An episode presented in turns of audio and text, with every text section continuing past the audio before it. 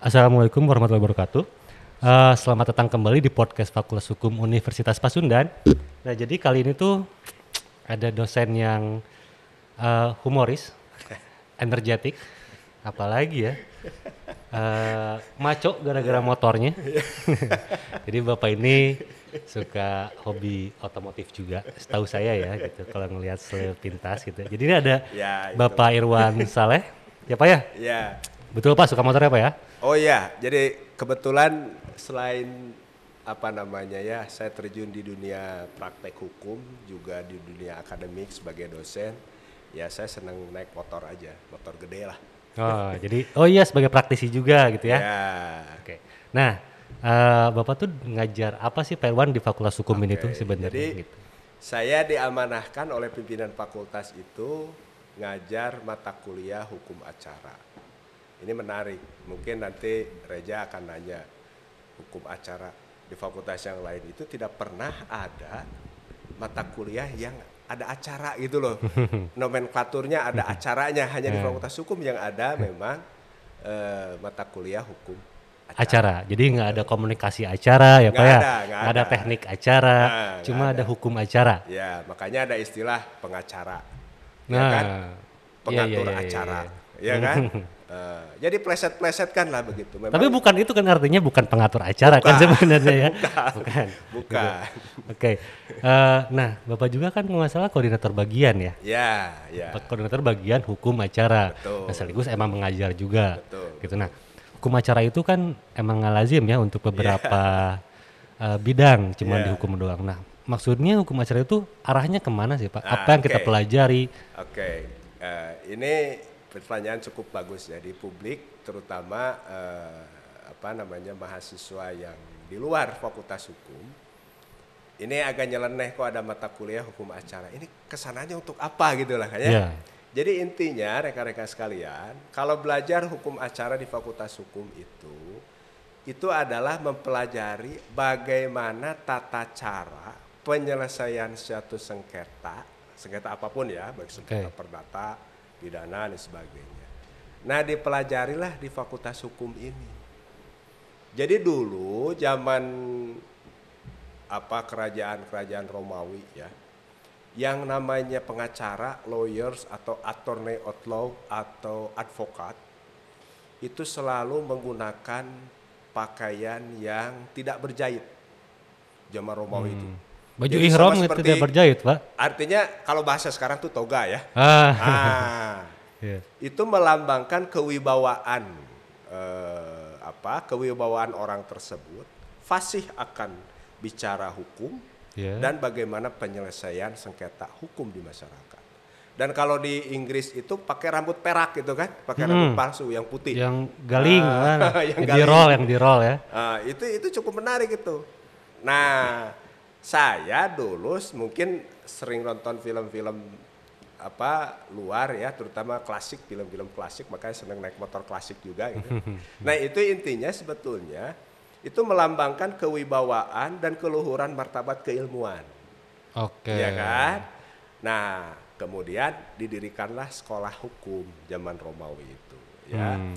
Mahasiswanya seperti zaman Plato mendirikan sekolah akademia, wajib menggunakan baju tidak berjahit atau toga. Oke. Ya kan? Di setiap sekolah tersebut. Nah disitulah mereka berdebat. Kemudian bagaimana satu sengketa diperdebatkan, penyelesaiannya seperti apa. Nah di hukum modern sekarang dikerucutkanlah di fakultas hukum ini dengan nama hukum acara. Okay. Nah kebetulan karena saya ini sebagai koordinator bagian atau jurusan lah, ketua jurusan di bidang hukum acara, itu membawahi mahasiswa yang berminat nanti setelah beres fakultas hukum berpraktek hukum. Ingin jadi jaksa, jadi lawyer, jadi hakim, ya kan? Iya. Itu. Jadi itu sebetulnya yang kenapa di fakultas hukum harus ada hukum acara, ya kan? Itu sebetulnya di situ poinnya. Jadi mulai untuk kedepannya menjadi praktis itu belajarnya tuh di sini ya? Iya, belajar di hukum acara. Nah itu di rumpun kami itu nanti ditambah dengan laboratorium hukum. Jadi kalau Anda pergi ke laboratorium kedokteran mungkin ada patung ornamen organ tubuh manusia ya, atau laboratorium biologi misalnya ya, atau laboratorium teknik, laboratorium teknik lain mesin ya kan, gitu ya. Kemudian laboratorium apalagi misalnya kimia ya, banyak botol-botol. Nah laboratorium hukum tuh aneh, ruangan aja kosong, ada meja, palu, terus kelihatan penonton gitu ya, jadi kayak teater gitu. Peradilan semu. Itu tuh maksudnya bagaimana mahasiswa kita dilatih untuk hukum acaranya itu bisa ya kan menguasai tata cara penyelesaian sengketa melalui proses sidang pengadilan. Oke. Uniknya gitu ya. Jadi ruang lingkupnya tetap sama Pak, ada hukum acara perdata, ya, pidana, acara pidana, acara tata usaha negara, malah sekarang dibuka lagi ada acara Mahkamah Konstitusi. Menarik sekarang ya. Kalau Anda lihat di film-film tuh lawyers tuh ngomong ke hakim my honor, ya kan? Atau my lord, ya kan? Jadi kalau hakim datang harus berdiri, ya kan?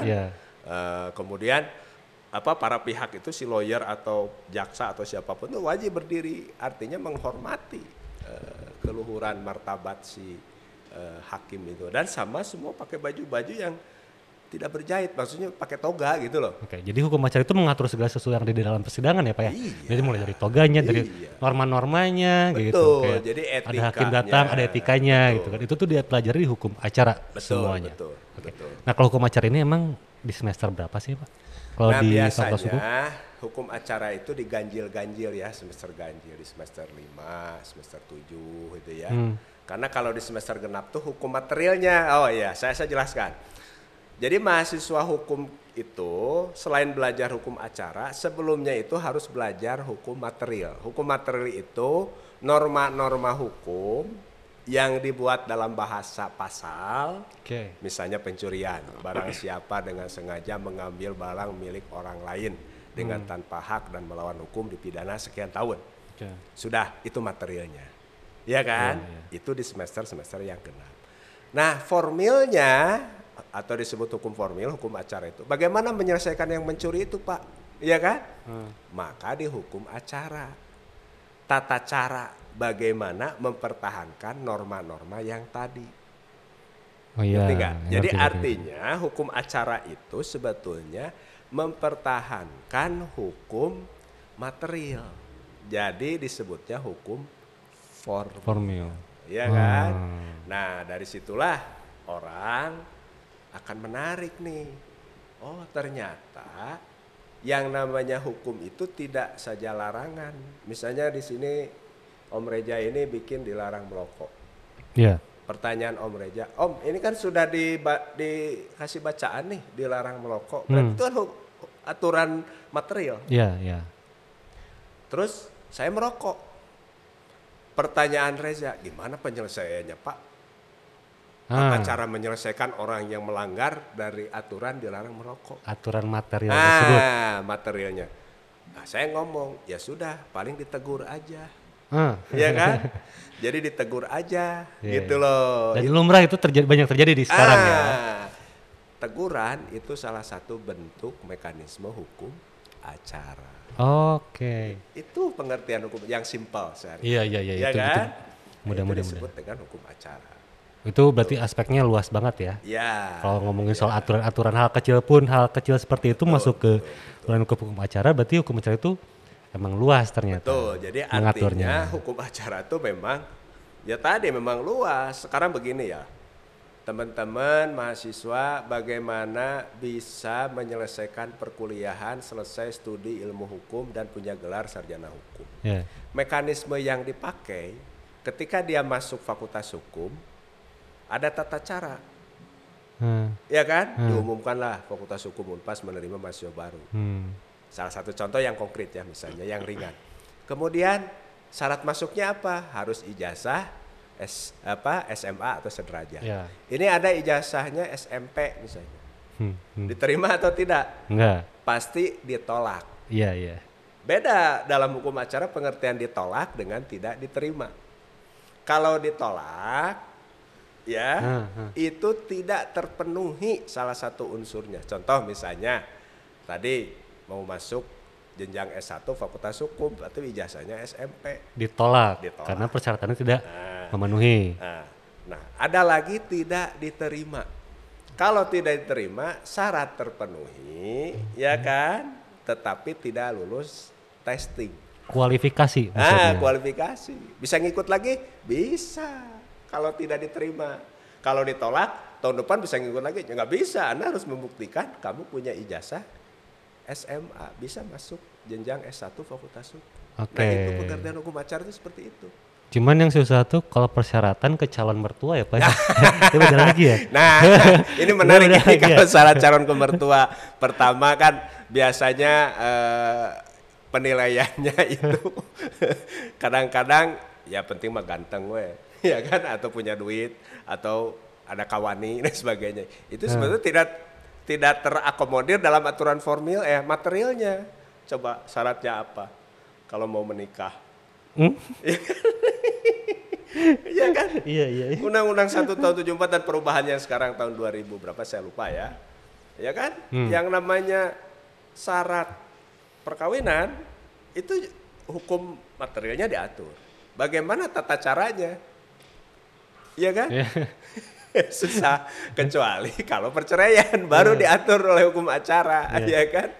Oh, Pak, ini mau cerai dan sebagainya. Ini menarik ini ya.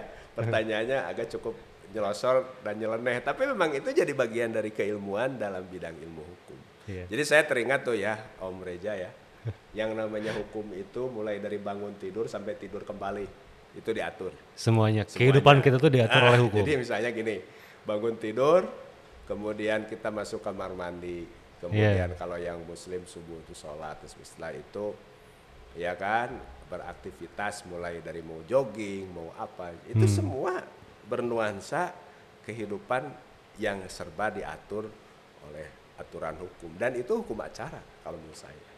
Kenapa? Karena semua ada tata caranya kan? Iya betul. Iya kan? Iya. Saya mau syuting kayak gini juga Om tadi ngomong, Pak, nanti dulu saya harus siapin dulu nih. Nah itu dalam ilmu hukum landscape-nya disebut hukum acara. Dari kita karena Pak Irwan suka otomotif ya.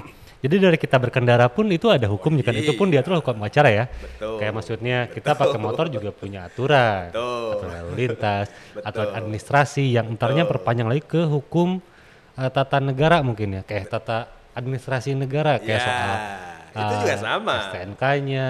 Betul. Jadi kan administrasi negara itu materialnya, bukti dalam bentuk suratnya. Ya. Nah, hukum acaranya apa? Misalnya Om Reza melanggar karena tidak bawa surat. Itu ditilang, ya kan? Nah, salah satu bentuk tilang itu adalah hukum acara. Hukum acara. Iya kan? Ya. Gitu. Jadi semuanya emang berkesinambungan ya Pak? Nah, semua aspek hukum itu benar berkesinambungan ya kalau gitu. Saya tuh ada pertanyaan waktu itu nemu di Instagram deh. Ini soal prospek lulusan fakultas waktu itu. Cuman ini masih saya cari mana ya. Dari tadi nyari susah gitu. Tapi udah ketangkep lah. Jadi gini dia lulusan fakultas hukum Unpas ya. Dia lulusannya mau jadi apa dan tips atau bukan mau jadi apa. Cuman dia udah tahu karena dia udah menjadi mahasiswa. Dia udah tahu mau jadi apa. Mungkin mau jadi lawyer, mau jadi jaksa dan lain-lain, cuman tipsnya harus seperti apa sih sebenarnya setelah lulus nanti gitu. Kalau tips, apakah cuma bergantung ke bismillah welah gitu. Ntar juga ada rezekinya, ada yang kayak gitu. Karena saya sih bergelutnya di dunia hukum acara, ya taatilah aturan hukum acara yang ada di Fakultas Hukum Unpas ini gitu loh. Supaya misalnya target kuliah misalnya berapa, 3 tahun 6 bulan atau 4 tahun, ya sesuai target, kontrak mata kuliah ya sesuai target gitu kan. Jadi sebetulnya IPK nggak usah lah harus terlalu tinggi-tinggi banget gitu loh. Kalau misalnya sarjana hukum nanti udah beres nggak bisa bergaul, ya kan? Oke, networking juga penting. Networkingnya. Kalau dulu tuh di Orde Baru tuh di sistem zaman saya masih kuliah ada sebut link and match, kesesuaian dan keserasian. Jadi kalau sarjana hukum tuh harus melulu jadi jaksa, jadi pengacara, jadi hakim, ya kan? Kalau sekarang enggak, malah ada sarjana hukum yang menjadi seorang jurnalis misalnya di bidang hukum, ya kan? Malah ada sarjana hukum di bidang marketing, ya kan? Tapi marketingnya berbau-bau aturan hukum dan sebagainya, ya kan? Banyak sebetulnya. Jadi kalau saya prospek lihat potret kita ya di Fakultas Hukum Unpas ini menarik ya. Mungkin di era tahun 90-an hampir 60% yang saya lihat dan saya amati setelah saya berdiam diri di perguruan tinggi dan lihat keluar, itu hampir 60% mahasiswa kita lulusan banyak terjun ke dunia praktek hukum. Oke. Okay. Minimal lawyer lah. Kesananya jadi jaksa, jadi hakim dan sebagainya. Dan rata-rata yang saya lihat ini karena mungkin pengaruh perguruan tinggi mendidik mahasiswanya, kita punya CLE sebagai. Nah ini kemandirian, ya kan? Kemandirian di sini mereka melakukan riset, mereka melakukan studi, ya kan? Dicoba supaya mereka dalam bahasa Sunda nama hidang. Meskipun tara macam-macam acan, penting naik heula gitu loh. Yeah, yeah, penting yeah. Mau aja dulu, ya kan? Yeah, ada niatan dalam dirinya itu. Bisa menyelesaikan studi, bisa tepat waktu atau melebihi sedikit dan sebagainya. Kemudian kesananya dapat pekerjaan. Karena networking kita ya Om, itu perlu digarisbawahi, kita di jejaring alumni cukup kuat. Saya aja ya buka kantor dari tahun 2000 awal lah ya. Itu rata-rata di kantor saya rekrut pasti alumni. Alumni Fakultas Hukum Unpas. Dan berani saya bertaruh, mereka kalau bertarung gitu ya di luar dengan alumni yang lain, terutama dalam praktek hukum ya kan, dalam praktek hukum. Kita lihat nih, kalau lihat 60% tuh mungkin kuotanya kalau lawyer mungkin hampir ya 40%-nya lah praktek hukumnya di dunia lawyer. Kemudian notaris, kemudian kalau jaksa atau itu kan lebih ke pegawai negeri ya. Yeah. Hakim atau PNS biasa itu lebih ke pegawai negeri mungkin kalkulasinya nggak terlalu signifikan. Ya, itu tapi banyaknya kemandirian di dunia lawyer. Nah ini yang menarik, makanya dengan fasilitas kita, kampus kita yang sudah cukup mumpuni menurut hemat saya, ya kan, fasilitasnya cukup wah lah kalau zaman saya kuliah seperti dulu tuh nggak ada kayak gini loh, ya kan? Ada ya. Jadi cek paribasana memaneh jadi rek enteku memaneh we gitu. Jadi emang nggak ada proses inkubator atau ya, bukan membandingkan dengan zaman dulu, cuman zaman sekarang tuh emang udah diarahkan, ya, dijuruskan. Betul banget, kita juga menyesuaikan dengan networking yang Fakultas Hukum punya gitu kan. Jadi kepedeannya kalau dulu itu mungkin disuntik PD-nya itu agak kurang pede. Kalau sekarang saya lihat mahasiswa hukum kita nih, ini kepedeannya ya sudah cukup luar biasa. Mereka bisa bertarung dengan perguruan tinggi yang lain. Misalnya saya bangga ya, dulu waktu zaman saya di Lembaga Bantuan Hukum Fakultas Hukum Unpas ya di BBKH, itu mendidik 10 mahasiswa yang bisa melakukan moot court ya, lomba peradilan semu. Yeah. Itu meskipun urutannya ke-8 dulu UI yang ngadain itu. Kita bangga, ya kan? Nah sekarang moot court competition di tiap perguruan tinggi sekolah hukum ini sudah mulai menyebar gitu loh. Dan kita selalu ikut, saya seneng banget tuh. Kalau dulu itu kita nggak pede loh ya, ditonton sama ribuan orang di satu auditorium, ya kan? Itu mau masuk ruang sidang tuh deg-degan gitu. Gemper ya. Karena fasilitasnya belum memadai. Okay, nah sekarang kita lihat ya kan, saya sempat lihat tuh podcastnya Om Reza ya, ngelihat fasilitas moot court ini yang mendukung hukum acara apa di kampus kita ini sudah luar biasa loh, enak banget. Sidang, ruang sidang pengadilan tenis nggak seperti itu ya kan? Iya. Tiis Pak. Ya, tiis itu Pak. Ini kayak ruang sidang di Mahkamah Konstitusi kalau saya lihat tuh ya kan, enak banget. Dan bawaannya yang sare jadi cuma menyelesaikan sengketa ya kan? Menyelesaikan diri sendiri tuh Pak. Menarik bagi saya gitu ya, dengan perkembangan seperti ini. Nah salah satu media yang paling mainstream sekarang dikagumi oleh banyak orang ini dengan media seperti ini. Saya juga terus terang aja memang agak kurang mempopulerkan hukum acara, mungkin harus banyak podcast YouTube sama Om Reza. Biar mahasiswa saya banyak yang ngambil kekhususannya hukum acara gitu loh. Iya kan? Jadi pertama saya saya tuh sebenarnya nggak suka banget hukum, bukan nggak suka banget, cuman nggak peduli sama bidang hukum dari zaman SD pak sampai ke SMA moal aing macam kan kasar gitu lah, moal orang mau asup hukum gitu, dan taunya ya bekerja di fakultas hukum. Nah sebetulnya. Dan langsung terbuka kayak oh ternyata hukum itu luas banget, dan yang paling penting buat saya itu hukum itu mengatur segala aspek kehidupan kita. Gitu betul, secara betul. Kita itu kan sebagai warga negara gitu kan. Saya juga sebetulnya cita-cita menjadi polwan atau jadi bidan, tapi kan ditolak. Mal bisa ya kan. Jadi ditolak saya juga karena persyaratannya tidak terpenuhi. Nah, itulah ditolak dengan tidak diterima beda ya kan. Testing awalnya juga udah beda. Saya juga pengen ngelahirin cuman enggak bisa, Pak. Gitu. Perwan kok di kelas kayak gini, Pak? Ya. Saya tanyanya mungkin nanti mahasiswa lah ya. Jadi kalau saya sih sebetulnya nggak mau serius-serius amat kalau belajar hukum. Karena gini ya, kalau terlalu serius pun belajar hukum itu pasti jenuh. Karena gini, kan identik tuh. Pak, ada pertanyaan nih. Kalau masuk calon hakim, Pak, itu memang harus hafal Pak BW dari buku 1 ya, Hukum Perdata, Burgerlijk Wetboek sampai dengan buku 4. Bahkan yang 1.000 pasal gitu kan. Iya kan? Anda bisa bayangin ilmu hukum itu saya katakan bukan ilmu hafalan. Iya kan? Tetapi ilmu logika. Kenapa orang tidak boleh membunuh? Kenapa orang tidak boleh mencuri? Contoh, 1 jam saja KUHP itu tidak aktif. Saya pukul Om Reza, saya tidak akan dihukum. Kenapa? Karena tidak ada aturan. Wah. Yang mengatur karena 1 jam itu mati. 1 jam mati apanya? Rame Pak, asli bakal rame itu. Pasti chaos ya kan. Saya mau ke PVJ segera Pak, karena aturan mencuri hilang. Boleh kan mencuri ya. Bikin gangster tuh gak bakalan dihukum karena ada asas hukumnya legalitas itu tadi. Tidak ada satu perbuatan yang dapat dihukum kalau tidak ada aturannya kan begitu. Ini mati saja 1 jam bisa bayangin. Iya kan chaosnya di negara kita. Ada satu film Pak, saya lupa namanya.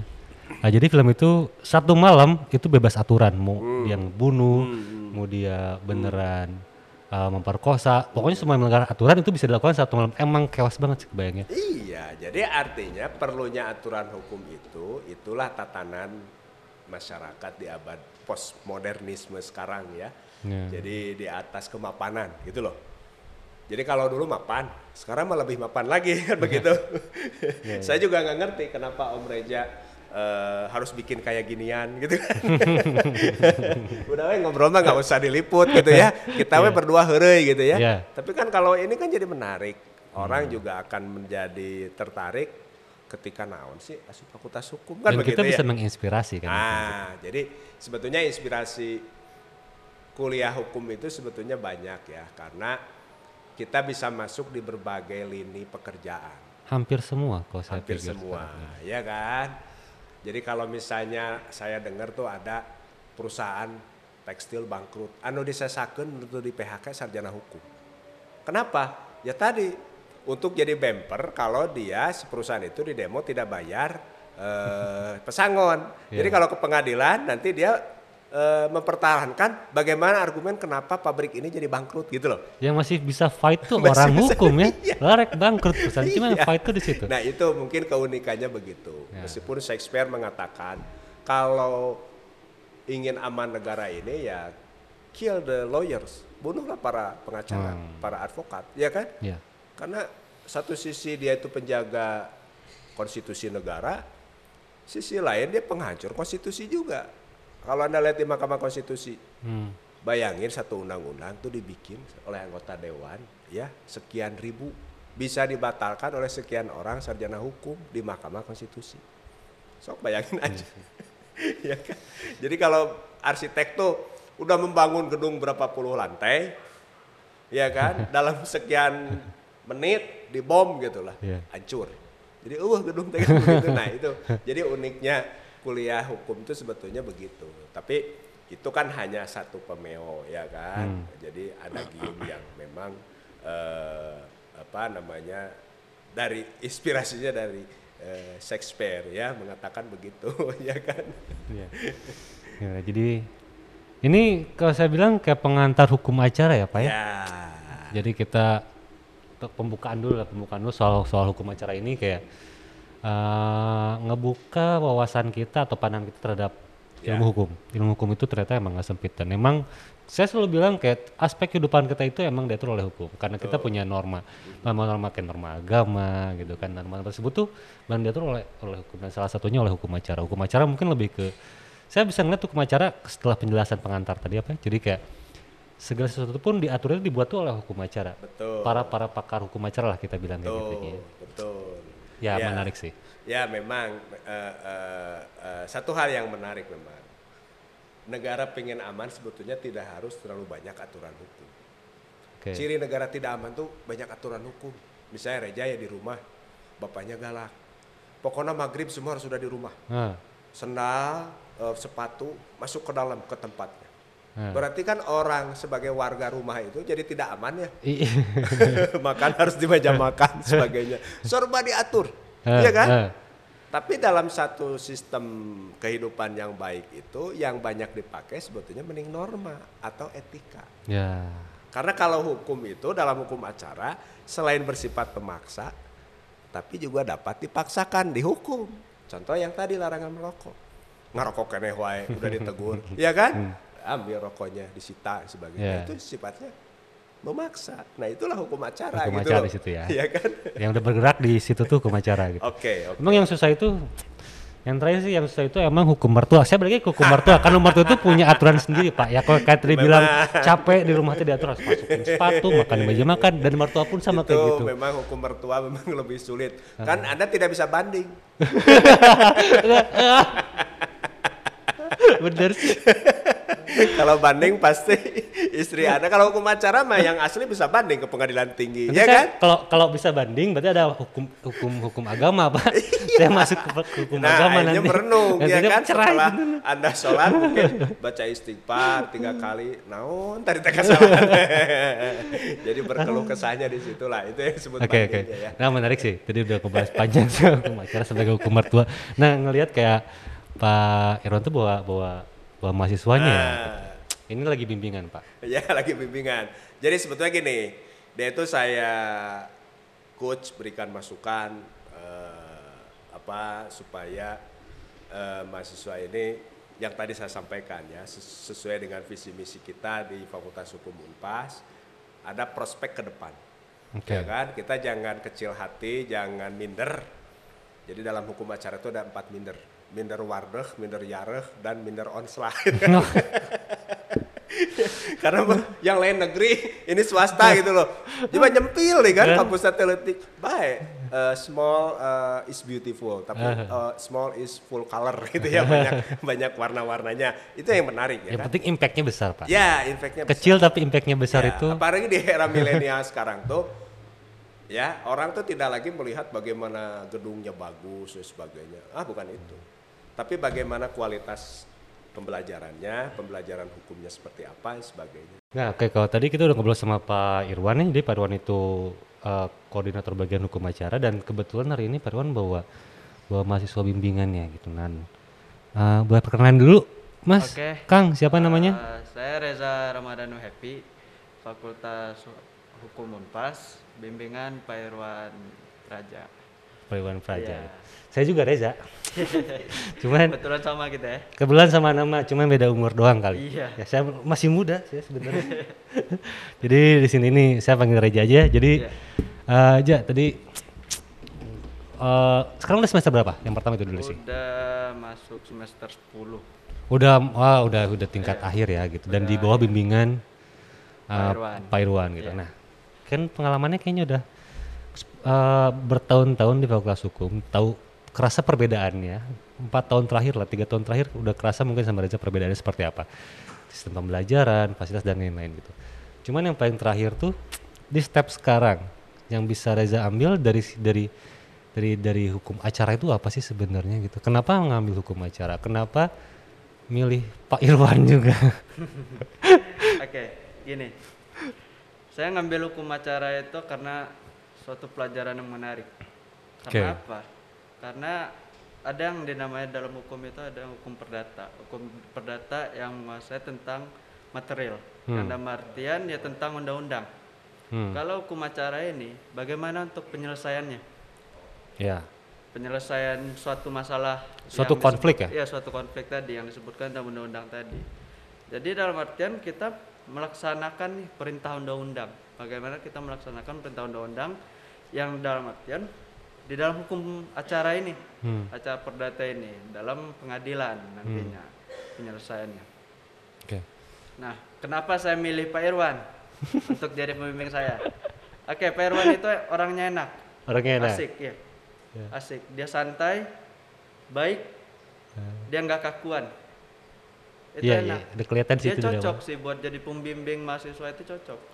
Dan memang menurut Reza harusnya pembimbing itu seperti itu mungkin ya, yang bisa, yang humble, gitu, gitu. Biar mahasiswa itu nggak tegang gitu. Ketika kita ketemu dengan suatu pembimbing, kita nggak ketemu kayak ketemu setan gitu. Iya. Soalnya kan banyak. Ya saya kerasa dulu saya kuliah juga kayak gitu. Soalnya kan banyak. Ya mungkin adalah sebagian dosen. Sebagian dosen ketika kita ingin ketemu dengan dosen tersebut, kita kayak mau ketemu setan. Gitu. Ada rasa takut, ada rasa cemas gitu kan. Ya, dan itu juga mempengaruhi pola pembelajarannya nanti di kelas gitu ya. Jelas mempengaruhi. Jadi emang sosok kayak Pak Irwan ini sangat membantu sekali di soal-soal, terutama sekarang di sidang-sidang akhir ya gitu. Iya. Bentar lagi kompre. Bentar lagi kompre lah. Bismillah saya doain lah. Semoga lancar semuanya. Amin, amin. Nah, berarti bentar lagi kompre, bentar lagi lulus, ada satu lagi yang lulus mahasiswa kita.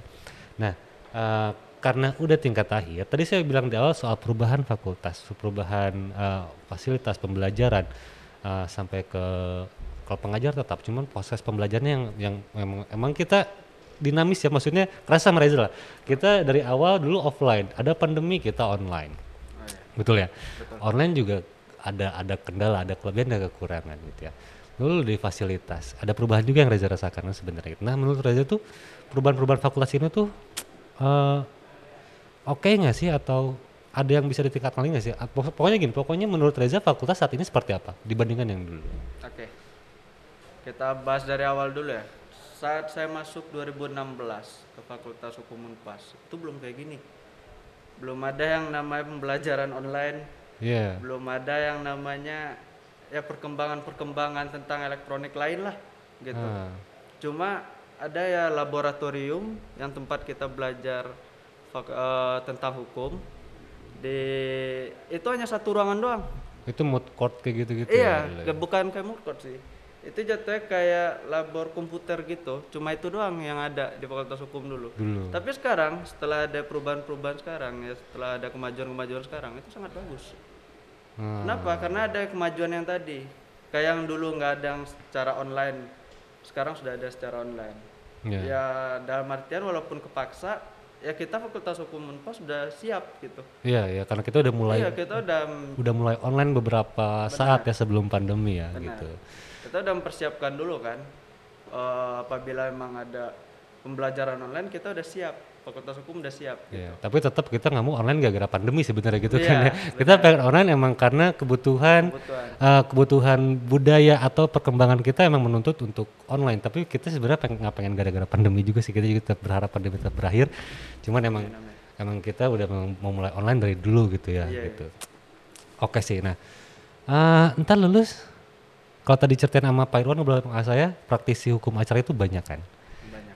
Nah prospeknya atau bayangan vision ke depan dari Reza mau ke arah mana sih nanti setelah lulus, setelah kompre?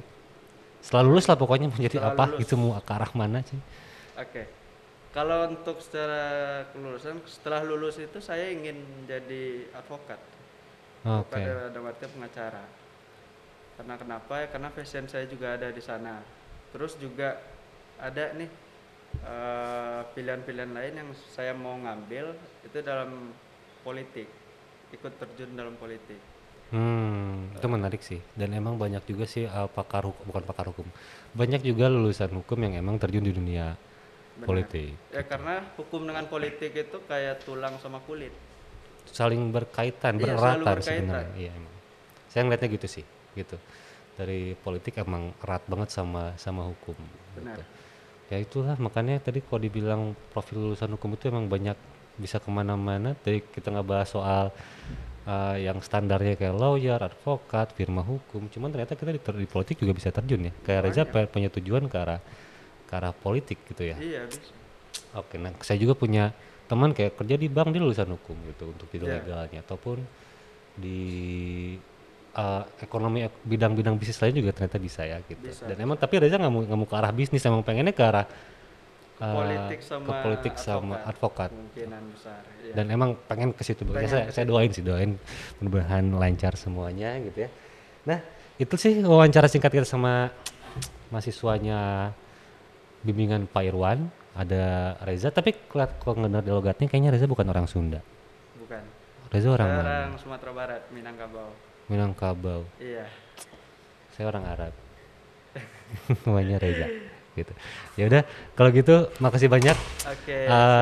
Kang Reza, mudah-mudahan komprehensnya nanti lancar. Amin, amin, amin. Bimbingannya juga dipermudah, amin. Sama Pak Irwan, ntar saya bantuin permudahnya aja. Siap. Gitu.